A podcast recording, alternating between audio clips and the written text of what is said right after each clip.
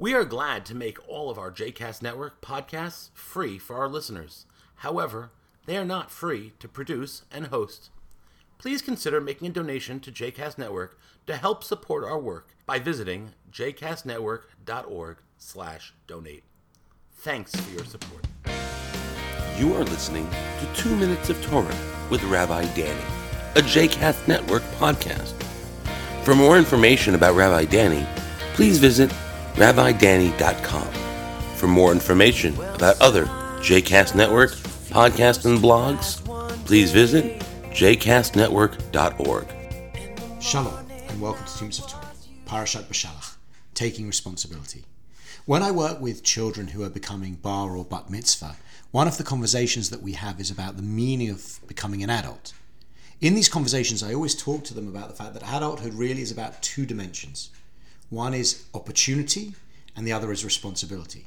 When we become adults, we get more opportunities placed before us. There is more choice for what we want to do, both within the Jewish community and in those other markers of becoming an adult. But at the same time, we are called upon as adults to take responsibility for our actions. We can no longer rely on our parents or expect that others will take care of it for us, but we have to be the ones who take care of it.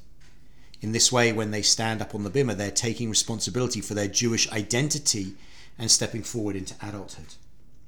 This week's Torah portion has that moment when the Israelites are finally called upon to take responsibility for themselves and their own actions. Having left Egypt behind, we read that Pharaoh drew near and that the Israelites caught sight of the Egyptians advancing upon them, and they were frightened. And so they cried out to Adonai.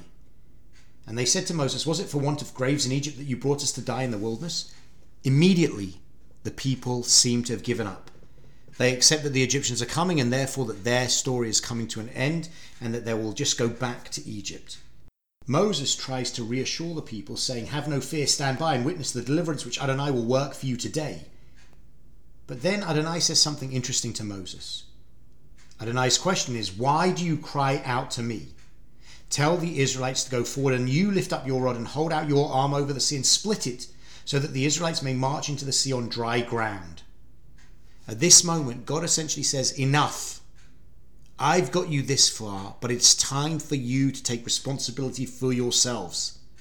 This is the moment when the Israelites are called upon, in many ways, to become adults. They can't rely on God to do everything for them. Sometimes they have to act with courage, with faith, taking responsibility for their future and for their actions. I almost read God's question as being, why, why are you coming back to me again? Now it's time for you to lead and the people to act. And the instructions are simple.